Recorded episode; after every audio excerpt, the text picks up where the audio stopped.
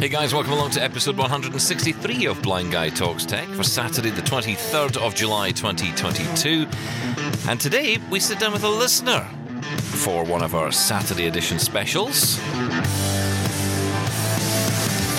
You're listening to Blind Guy Talks Tech, your daily accessible tech podcast. Now, here's that blind guy himself, Stephen Scott. Yeah, we thought for a change today we would do uh, something a little bit different. We'd bring uh, one of our listeners on to share their stories because, you know, the thing is, so many of you who get in touch with our show have got, I'm sure, so much to tell as a story, uh, especially around technology and the technology you've used over your lifetime, especially our listeners who have been blind since birth.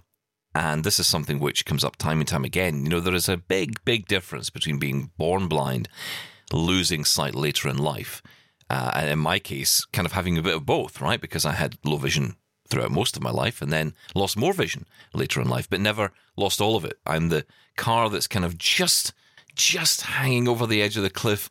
Isn't probably going to go over, but it's kind of just sitting there. That's how it feels to me, anyway. But I do feel that it's nice to hear the perspectives of all of our audience, and sometimes it's just nice to turn the mic on you. So, for that reason, today, uh, I thought I'd play you in a conversation that I had this week with Rill Woolnough. Now, you might remember the name Rill because uh, she classes herself as a fictitious town in Wales. That's how she writes into us, and it's become quite endearing. And uh, that's why our title today is uh, Chatting with a, ficti- a, Fictitious Town in Wales. Because that's what we did. Uh, myself and Robin Christopherson got together to have a chat with Rill, and that is exactly how I brought her into the conversation by welcoming her and uh, suggesting that it was rather unusual to speak to a town in Wales. Well, it's a fictitious town in Wales. Even even more unbelievable, a fictitious town. Can you get letters from a fictional town? You have. yeah, well, yes, that's right. we have. Rilla, it's great to uh, talk to you in person on the show. Thank you so much for coming on. And uh, I, I, think it's interesting because we, we often we hear so much from our audience, and I, I'm huge. I'm a huge fan of hearing more from our audience because you're all far more intelligent than me. Um, without a shadow of a doubt. And I just think it's interesting to hear your stories and your experiences because there's a lot of tech stuff, obviously, you can bring to the table. And I, I just thought we should maybe delve into that mind of yours, Rill. I'm sure there's plenty there. One hopes. And thank you so much for inviting me. uh, well, look, first off, um, I mean, you, have been contacting our show for a little while now. And um, how did you find us? How did you find the, the, the show and, and how did you come across it? Um, I came, you know, as all things, it's circuitous. Um, I think it's through Robin, through um, Mac accessibility. Um, no, Mac accessibility. um, um, and that's how I connected that way. And then, of course, I've I've even produced some episodes early on for Dot to Dot, mm-hmm. and then um, listen to the Echo Show. And Robin and I often correspond about yep. different skills. Yeah, so we'll have to be very careful not to um, go on to the A lady topic. I don't know if that's on the table for today. Oh, I think anything's on the table. I think, and, and certainly the ideal. I mean, you know, you two obviously know all about that, and you've been having lots of conversations, and like you say, really, you've been recording demos for Dot to Dot, yep. which is fantastic. Amazing. Um, yeah, and I think it's just it's good. To, this is again the thing, right? I mean, as a community, this is why I wanted to set this this whole thing up. Was you know, the, it's not about me just you know shouting at the microphone for the best part of an hour each day. Although I have to tell you, it's fantastically therapeutic, and I recommend it to everybody. Get a podcast if you need to shout at something. Buy a microphone and yell at it. Uh, if you can't be bothered with the podcast part, just don't plug the mic in. There you go, problem solved. Well, um, you can actually, Stephen, easily uh, set up a podcast on Anchor. And you know, even if no one else listens, you can just pretend you have a podcast. That's that's pretty much how I've run my entire career, Rill. To be perfectly honest, that's that's it in a nutshell.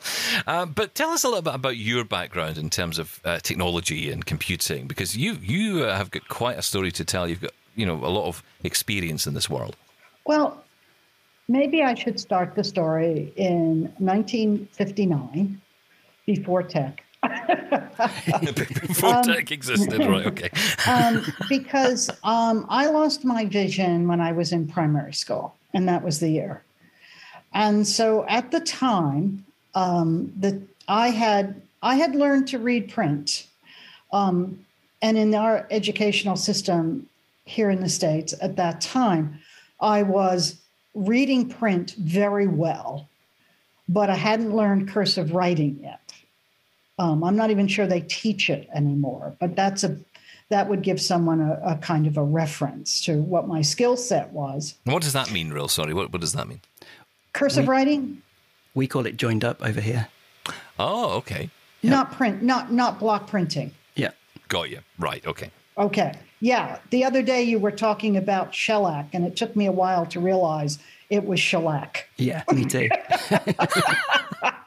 Well, I'm a I'm a young guy. Let's just put it that Yeah. way. No, You know, but it and maybe like I it's say, just I know nothing. you know, it, it may simply be that we um, we just put the different emphasis in different places. So I was taught Braille, and I was uh, using records.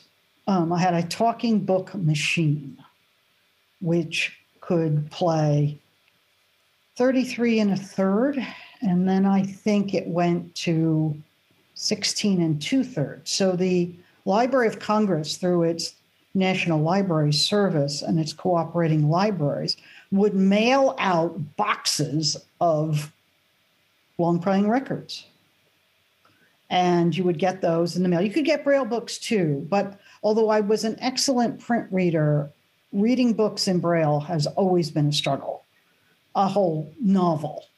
I love tech books in, in Braille, but um, stories I'd rather have read to me.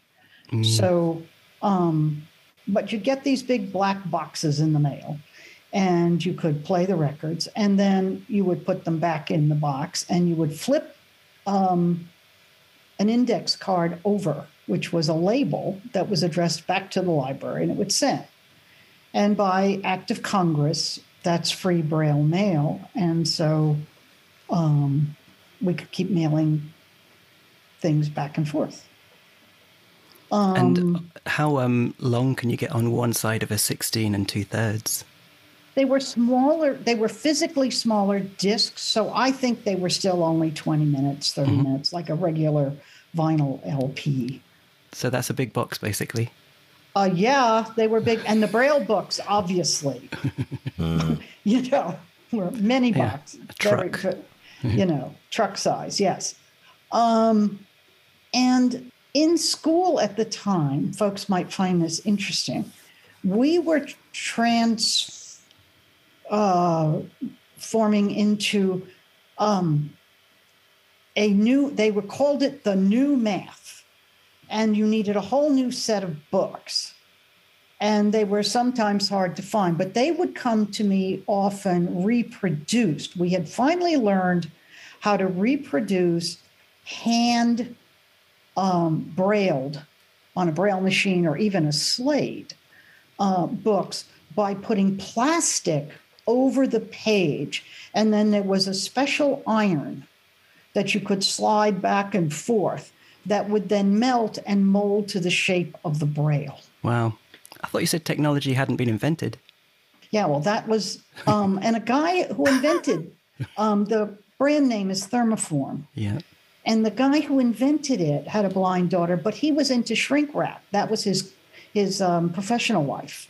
So that's how he developed thermoforming, which was also revolutionary to do this new math books um, and get those out to people. And again, they were on one side because they were just hand done. They were not done at either the American Printing House or Clovernook. We've only just touched the surface of this, and I'm already thinking, how did you cope? How could you handle all that? I'd want to, I don't know, jump into the ocean at this point. Well, but I mean, and you know, I was, you know, what, eight, nine, ten years old, you know, but it was like, well, at least you had a book. Hmm. Because one year I didn't have a math book at the beginning of school.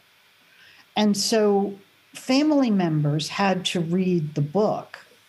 And one day my grandmother got was visiting and she got tasked. And I think we were doing set theory at the time with unions and subsets and whatever. Um, you know, and she got so bamboozled by all the mathematical signs. You know, she finally read something, you know, one number line, another number, and it was a minus sign. you know, and she she would have known a minus sign, but she was just so rattled by the whole experience. And then, very excitingly, reel to reel tape came along. Now talking. ears are picking up now. Yeah, that's a, now I'm of interest. Yeah, because uh, that that was fun enough. uh, I mean, I'm probably in that age bracket where reel to reel was probably on the way out, pretty much. But weirdly, not in the, the places when I was growing up, because you know when I was growing up, in, especially in secondary school, which is where I had my visual impairment support, that was where I saw reel to reel tape used, and then I actually used it later at the early early part of my career in radio, where I was working at this organisation for blind people. It was like a, a, a magazine for blind people, and they were creating it on reel to reel. And that was the first and only time I ever used reel to reel. But you know, super tactile, um, great for audio editing. And actually gave me the, the understanding of, of later on how this technology would work, you know, even on the computer. Interesting. You know, because what I remember about reel to reel, um, I was using by then, they're now called Learning Ally, but at the time they were called Recording for the Blind, and they would, uh, sighted volunteers would go into studios and record books for students, um, particularly college students. And then um, you would and they had been around for a long long time because they had they had produced stuff on flexible disc and i remember the flexible discs. So these were these tiny discs that were when i say tiny cds bigger probably than a cd but you would put them on your talking book machine and play them. And they always began with a bell sound bzz, you know a mm-hmm. a really whistly kind of bell. And then they would read, and then you would get to the end, and there would be that sound again. So when they converted those Yeah. discs to reel to reel tape, you always had that whistle sound. Well, you could have got a um, razor blade and some, you know, sellotape or scotch cut it tape and cut those out. You could have done that. Yep. well, and then the the great advance in reel to reel was they put beep tones on the pages and double beep tones at the chapters. So you uh-huh. could cue and review, fast forward yeah, and rewind. well, yeah, Yeah. absolutely, Ab- and that was like revolutionary. Well, that's right. I mean, that's right. I remember that in tape form and cassette tapes. They would do that for some of the the classwork I had. Some of the the you know some of it was coming in. I, I don't know where it came from, but you know it was recorded by you know supposed professionals, I guess, who would go off and do this. But they had those beeps in it as well. And yeah, it's funny thinking back to it. You're taking me back here, Rill. This is uh, this is really taking me back a good few years. And to actually, you know, it's funny, right? Because and I know we're going to get into this, you know, today's technology and how it's changed everything, and some would argue for the better. But I don't know. There's something about, especially for me, tape that was just so tactile. It was so good. Even today, I think I could just do with a tape recorder on my desk right now.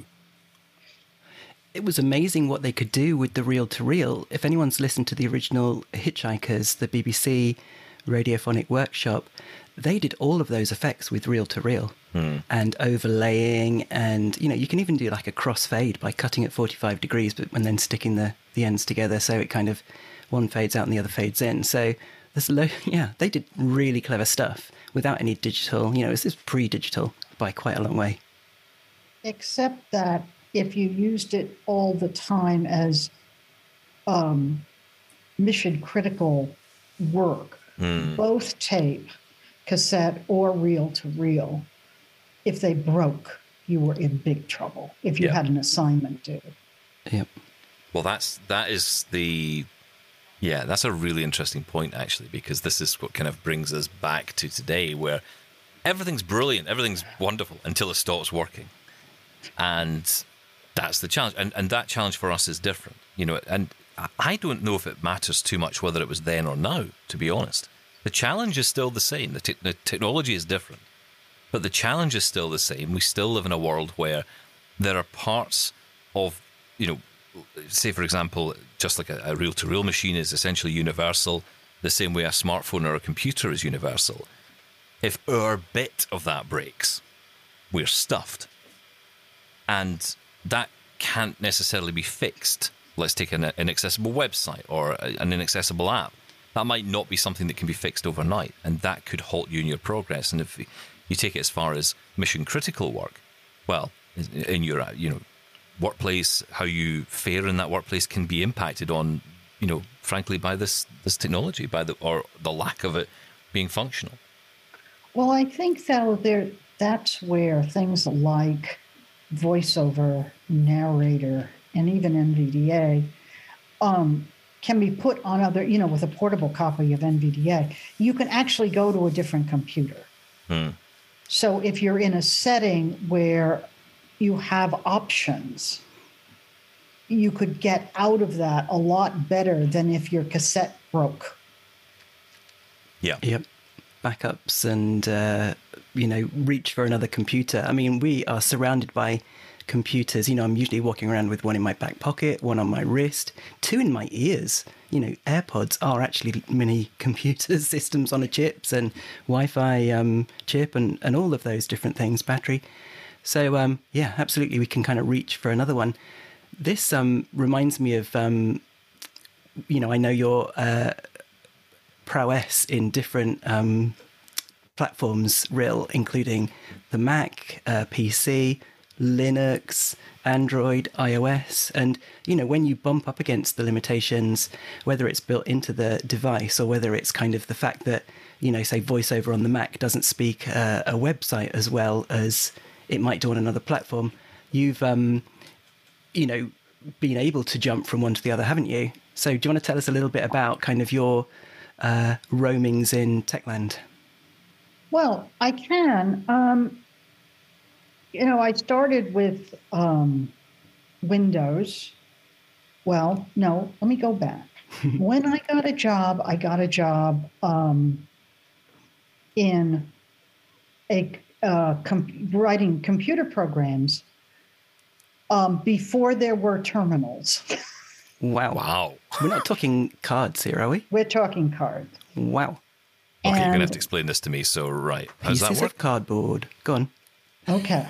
Well, let me let me also say that I also went for Optacon training. Which I know that I've is, heard of. Yep. Yeah. So that's a device for folks who don't know that was brilliant at the time, horribly expensive, expensive like um, the ARX glasses you're you know working with or Envision or any of that kind of techno expensive like that. I think they I but probably more. Um, no, they were like five thousand dollars in like 1974. So you know, just get the sense of that. Yeah.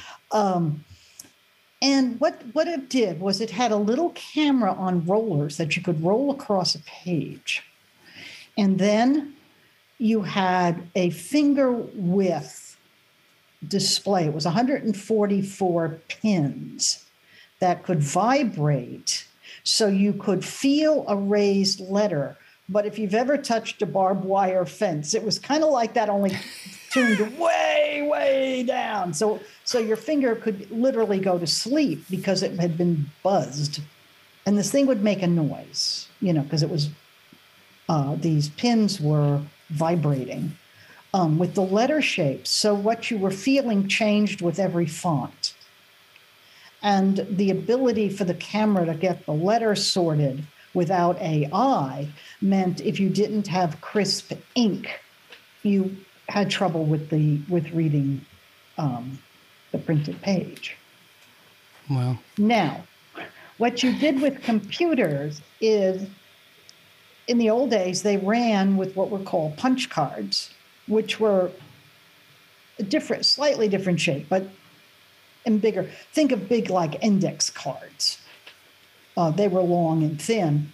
Um, and they had a series of punches that the computers of the day could figure out what the words were that were in your program and then compile your program and run it. Like holes, basically. Yeah, they, you would literally punch holes, and you had a machine called a key punch, and you would sit down and type into this machine. Um, and then when you got to, you know, each command that you wanted the computer to do, and then you would have a beginning of the program and an end of the program, and you would submit it to the computer room, and then they would feed the cards in a card reader into the computer to have it do what it did. And were you programming at that level Yes, in binary or working- assembly? Or, yeah. Yeah, I was using I was using an IBM program called PL1, which was a fusion of COBOL and Fortran. Wow. I mean, And- when someone says to you, "Rill, oh, you know, uh, this button's unlabeled and I'm kind of struggling here," you must think, "Yeah, but I used to have to operate a computer with a punch card system." So, I what are you do. I complaining just- about? Yeah, I, I I sometimes go, oh, get a grip, Yeah, get a grip. I'm never going to complain about anything ever again. And I mean, Well- debugging, you know, where would it, that be in how many thousands of cards? Where would that bug be? You know? Well, what you would do is each card was numbered. And then you would get a printout on green that was called green bar paper, which was huge. It was, oh, I don't know, bigger than a legal size, and it was fanfold. And you would, oh, 14 inches wide, maybe. Um, 11, 12 inches high. You would get this paper and you would get it back, you know, whether your program ran or it didn't ran, run. And then you would get where it failed and you would get errors and then you could track it down. And then you could, um, by this point, your compute your program would be in the computer. And then you would have to um, figure out what number card you needed to replace or add to. So when you updated a program, you then had to work out the numbering system so you could add or delete from the program. how long would it take, you know, to create the cards, put Oh, it in it was fast program, because you were typing. And then debug it? Are we talking days from like Well, to do a project? Well, it, yeah, I mean, sometimes pro- projects took days and weeks, and Yeah. you know, but some things were, you know, that you had to get it done, and you had to get it done because they needed the information. And, wh- and what was the application you were creating or writing for? I mean, what was it? What wasn't the Uber app, was it? It was, you know. Oh no, it was things like you know, fixed accounting and ledgers and uh, you know whatever business needed. Which at that time would have been very much the, the use of these machines, right? It wasn't. Calculations. Yeah. Yeah, there were, but but it was for the accounting department or the payroll department Yeah. Yep. of the of the company. So it was all in house. Um, one of the fun things uh, folks might might might enjoy is we would get a tape periodically from corporate headquarters for the um, accounting system.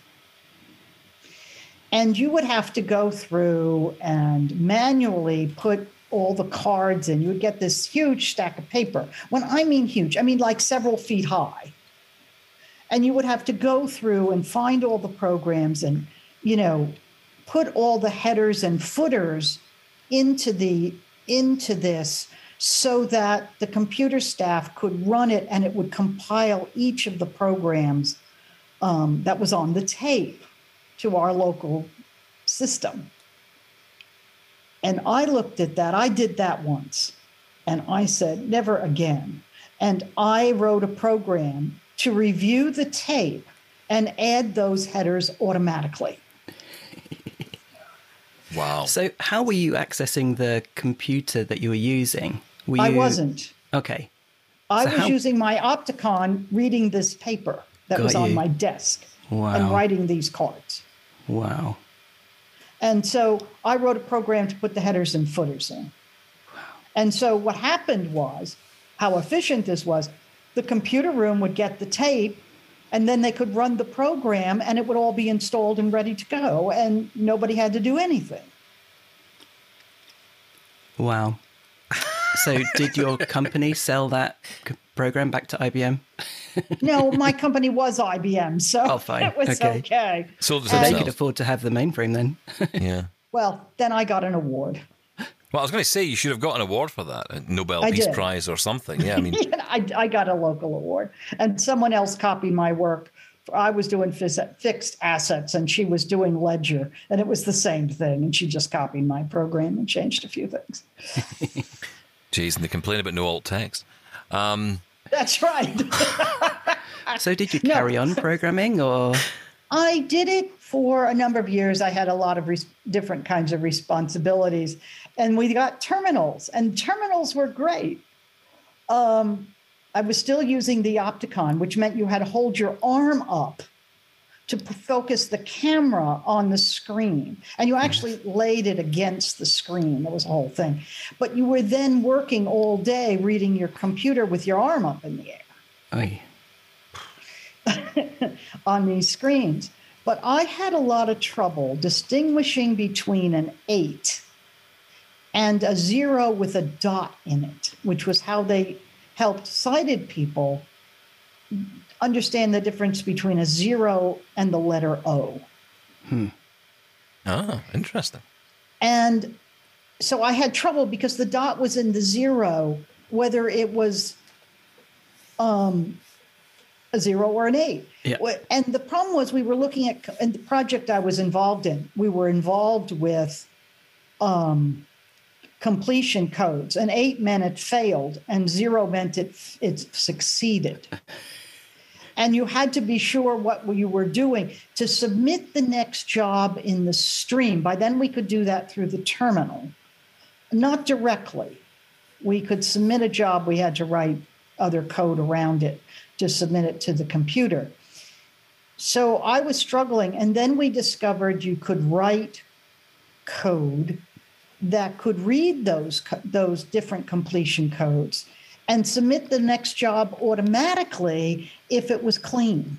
So again, my disability helped speed up the process. A process that used to take all day and needed a dedicated person now ran by itself. It still might take, you know, 6 hours to run, but we could not be glued to our screens. We could be working on other things until there was a problem. And then we could work with the problem. And again, I wrote another script late down the line where I actually had the users define what it was they wanted to do, what scenario they wanted to test. And then they could set that all up on their own and get it running. I was a, definitely uh, into automation. Yeah, before uh, it was a thing. But I'm, I'm, in, I'm intrigued by your journey into tech later in life, then, because in some ways, the way you talk, it sounds like, although it sounds complicated and, and I, mean, I, I don't doubt it wasn't, but that, you know, to someone like myself, that is just a whole other world, right? Hmm. But but in some ways, it seemed a bit more accessible to you compared to perhaps the challenges we face today. Well, what was the transition? I think the transition started with personal computers. Um, I had an Apple II Plus, and that was still using the Optacon with reverse video um, on the uh, screen. And um, there was then the the PCs that, that um, IBM and others were making, you know, DOS with Bill Gates and and the beginning of Windows, and that was still still reading on the screen. Eventually, at work, I got a um, a box that began to talk that you could connect. There were different different ones, and they all had different uh, manufacturers and different costs that you could then operate that would read the screen. That was pretty revolutionary. Um, and then I left left the company. They were closing down the site. I wasn't moving. I would, you know, I had an opportunity to to go off and do some education. Um, but that was talking. That was still that was screen readers, and that was Windows 3.1. Mm-hmm. Um, so I did that for a while, and then I guess we went to um, t- Talking Phones Code Factory doing. Mm-hmm. Uh, the the talking on Windows phones, and I had one of the I had several of the I used that for a long time. Um, I didn't go to the iPhone immediately because I wanted to uh, stay in a particular uh, uh,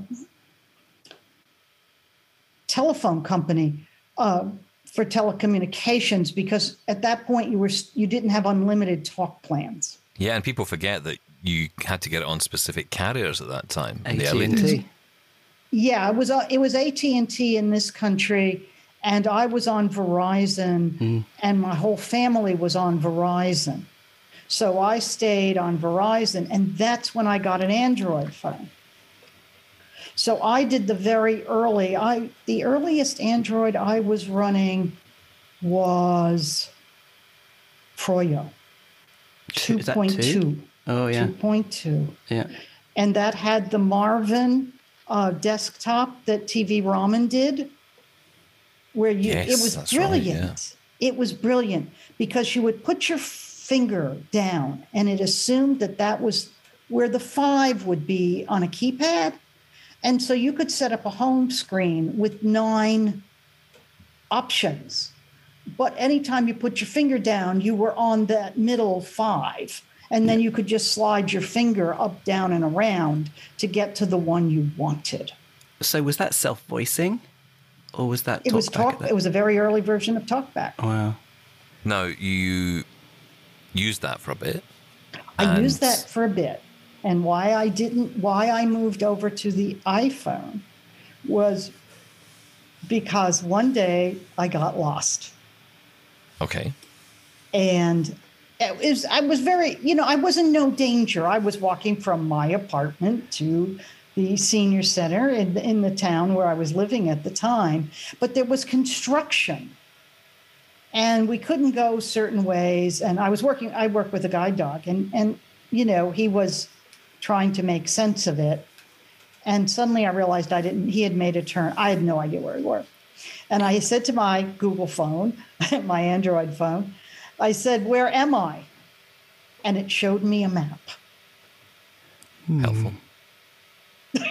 yeah, I mean, Apple Maps were accessible way before Google Maps on Android. So, yeah, you basically were a pin, were you? In the middle of nowhere. Somewhere. So I had to call for help. Now, this was a case where if I had trusted my dog, I think he would have brought me. I think he was trying to bring me to where he knew I wanted to go. Yeah. But of course, I panicked, and you know, which is reasonable to panic in that Absolutely, situation. Yeah. Don't you feel um, awful when the dog is taking you another way because of an obstacle that isn't usually there, and you get a bit disoriented, and you say, "Oh no, we've gone wrong. Come on back," and and you kind of end up making him revisit the same place, mm. and you just don't give him credit, and then he finally gets you there and you realize that yeah he he was taking you around something because maybe you had to ask on the way back or whatever and it's like you've been doubting the dog and making him feel really kind of under pressure because you just need to give him credit at the beginning so i always feel really bad and i yeah like you i should just let him go with it well, you know, I mean, who knows where we would have, you know, if that would have been true. I mean, that we would have gotten, or we would have just gone where dogs think it would be better. Mm-hmm, mm-hmm. Mm, yeah, but I know a friend of mine who went through this similar experience, and he uh, he ended up walking up the middle of a road, you know, like on the middle line of a road. Um, at which point, cars were pulling over and saying, "Hey, you all right there? Maybe you don't want to be walking up the middle of this road." Um, so yeah, it, it, can work and it can. I mean, it can work it, in your favor. Can. I mean, the, the problem favorite... is you don't know. That's the problem. yeah, my favorite story with this particular dog, Elwood, he um, loved white lines. There was a line, he would walk it. and we were in the snow. You know, it snowed, and we were crossing streets. And here, when you get piles of snow, people the, the plows plow in the curbs. And so people either beat a path if it less snow, or they shovel, but they only shovel one shovel wide. So it's very narrow. Hmm.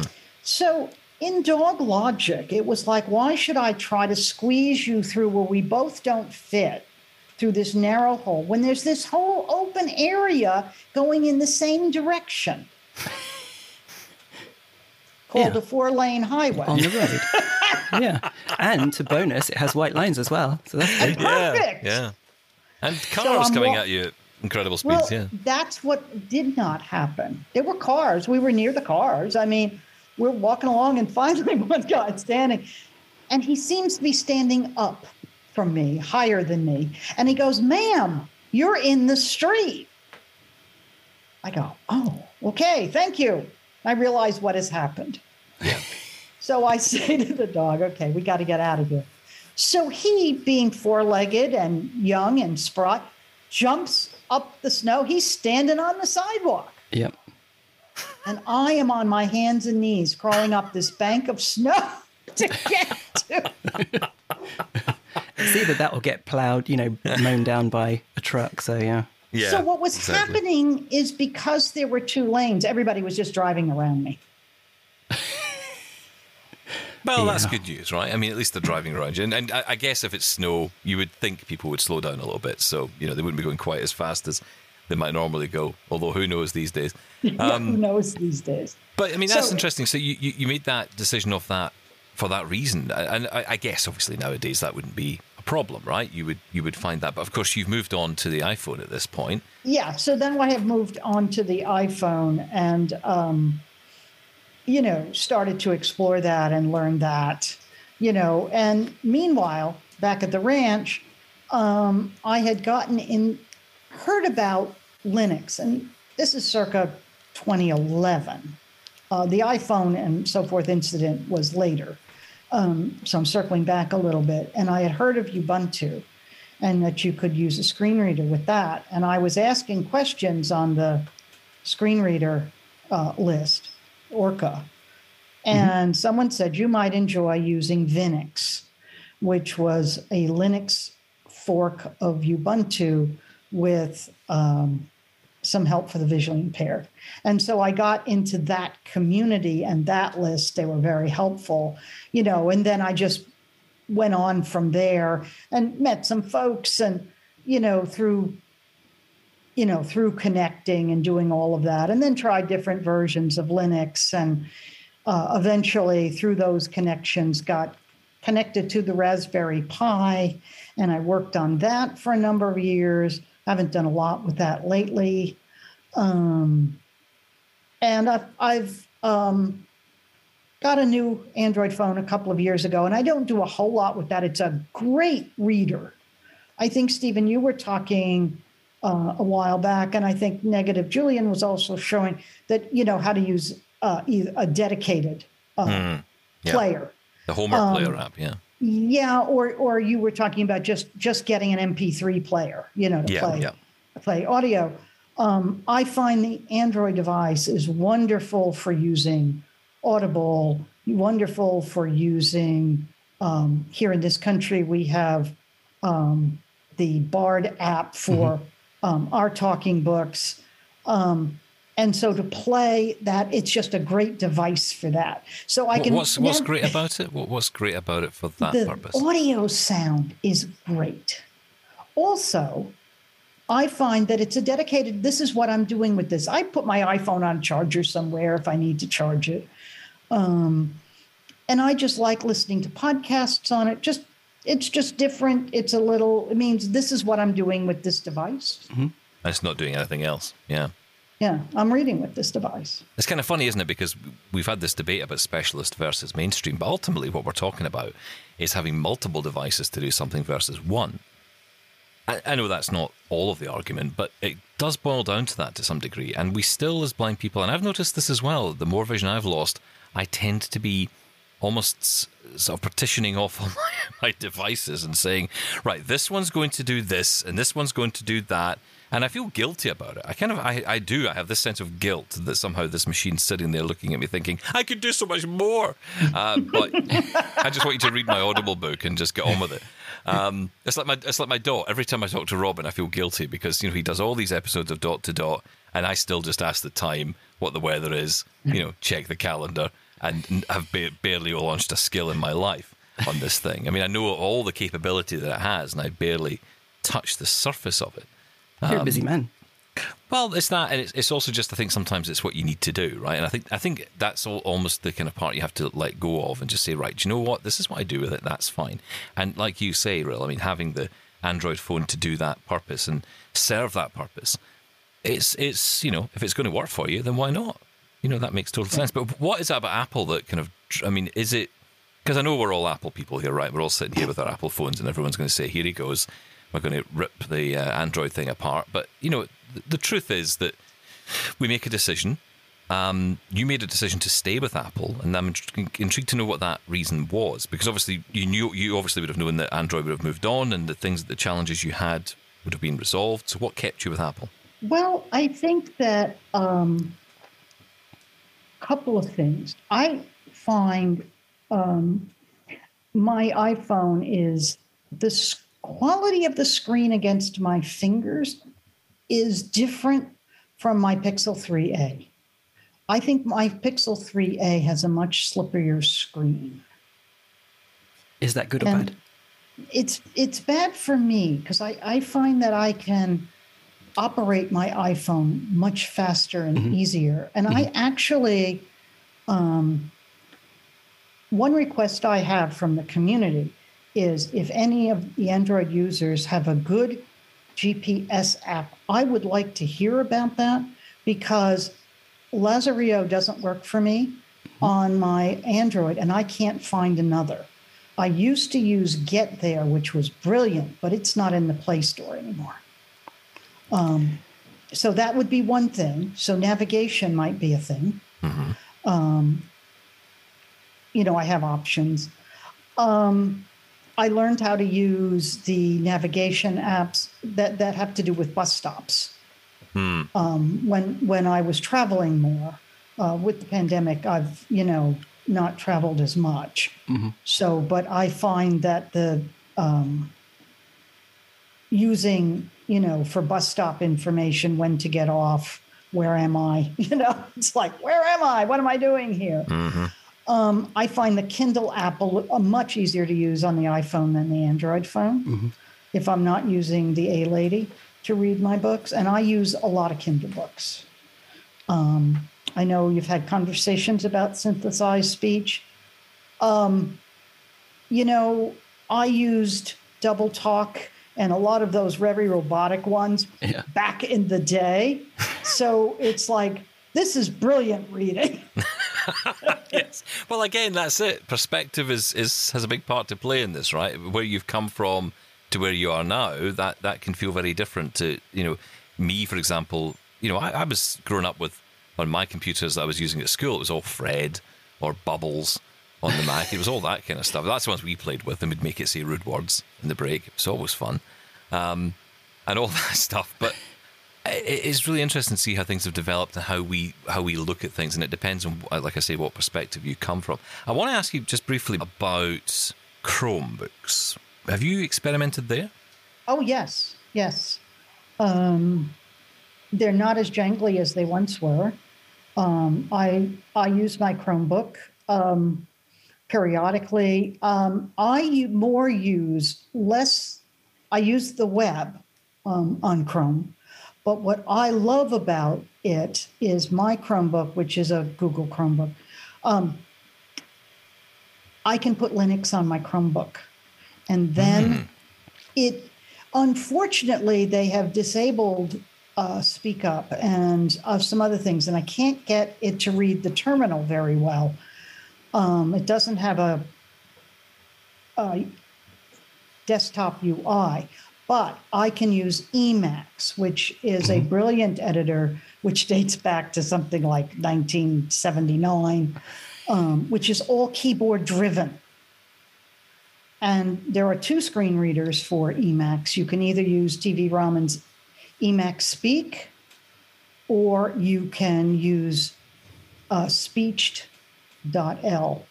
And either one of them, um, they they give you different things. You know, all screen readers do give you different things, but um, you can program in Python and know where your indentations are.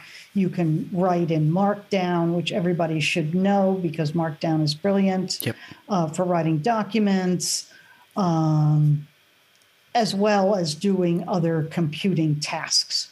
You can build websites, you can do all kinds of things. But just staying with the Chromebook for a second, because you know, I, I, have to tell you, I've had a kind of mixed relationship with the Chromebook. I think it's a, a good machine. Uh, certainly, the Chromevox seems capable.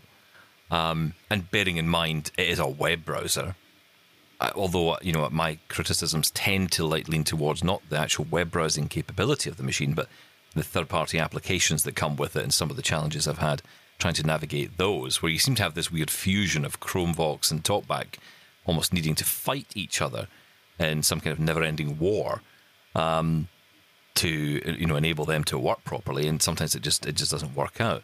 So I wonder your take on that. Has things improved? I have not enjoyed using the Android side of my Chromebook. Um, TalkBack doesn't act the same as it does on my on an Android phone, um, which is problematic. I think depends on what you're doing.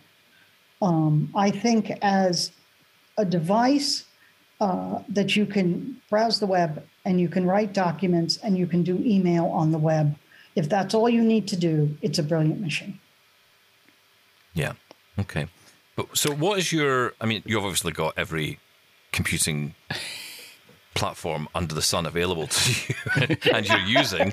Um, if I was to take everything away from you tomorrow, Rill, and leave you with just one OS, and I'm talking computers here, because I think I know where you are on the on the smartphone side of things. But but in regards to computing, what would you use? What would you miss most? Um, I would keep, I would want I would fight for my Windows machine Interesting. Okay. um, Is that, that the not as- overall? Is that the overall choice? Is it? well. And then if it was a choice between Windows and iOS, I'd probably go with iOS. Although Okay. that would be tough because if it was the only thing, Hmm. you know, that would be hard. But if I could have a phone and a computer, it would probably be Windows and an and an iPhone, um, because I know Windows better. Yeah. You know, I'm far more confident using Windows. And what are you running? Jaws or Um, I tend to default to NVDA, but I can use Narrator and I have JAWS, and I am anxious for um, another BGT person who is doing a tutorial elsewhere on JAWS. I'm interested in that. Um, because I I never got good with JAWS way back in the day, and I've forgotten everything I learned. That's what happens when you've done things and gone off and done other things. You forget what you've learned. Well, I mean, you you know your way around almost every operating system that exists, so uh, it wouldn't be surprising if you forgot a few commands along the way. I think that's only fair. Um, but no, I thought you were going to say Emacs. If you had to take everything, yeah, I was I'm just thinking you might go there. Yeah, I was thinking you might go there. No, because be, well, I might go Emacs on a Linux computer. I might do that.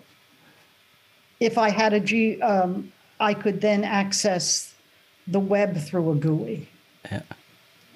I don't want to access the web through a terminal because most sites are not compatible.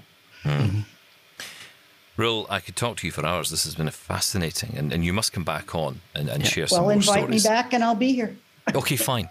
Um, no, we will definitely do that. Absolutely, come back on soon and uh, and share your stories with us because I think this is really interesting, just to learn about the the the wealth of um, technology that, that not only is out there but was out there. You know, I think there's a lot of people who'll be listening to this going, "Oh, do you remember all that?" And I remember the days I used to punch a punch a card and you know an app would start somewhere. Um, it's brilliant. I love it. I absolutely love it. Rill, thanks again for coming on. Come again soon. All right. Thanks, Rill. Take care.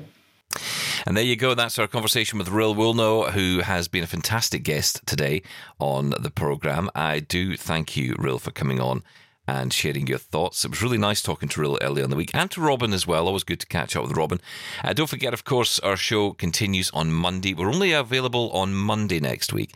Uh, unfortunately, I am, well, that's not unfortunate for me. I'm traveling and uh, going to be on the road a bit, so I'm not going to have as much time to spend putting the episodes together. So instead of rushing things out, I thought let's just take a bit of a break and allow those of you who have been struggling to catch up with some episodes to catch up with all of them. And uh, we will return the following Monday, Monday, the 1st of August, a brand new month again. Can you believe it? So, yes, we're back on Monday, but we're talking on Monday, interestingly, back with Robin about guide dog refusals and uh, the issues there. Uh, he's experienced this himself. And there's a new app that's come out from Guide Dogs that is aiming to uh, help us report these issues. So, that's coming up on the episode on Monday. So do stick around for that. Have yourselves a great weekend. Keep in touch if you'd like to. You can email us hello at blindguytalkstech.com. We'll get to all your feedback soon. Thanks for listening. If you want even more blind guy in your life, visit blindguytalkstech.com for previous episodes. Find us on your podcast apps or ask Lady A or Lady G to play Blind Guy Talks Tech podcast on Apple Podcasts. Thanks for listening.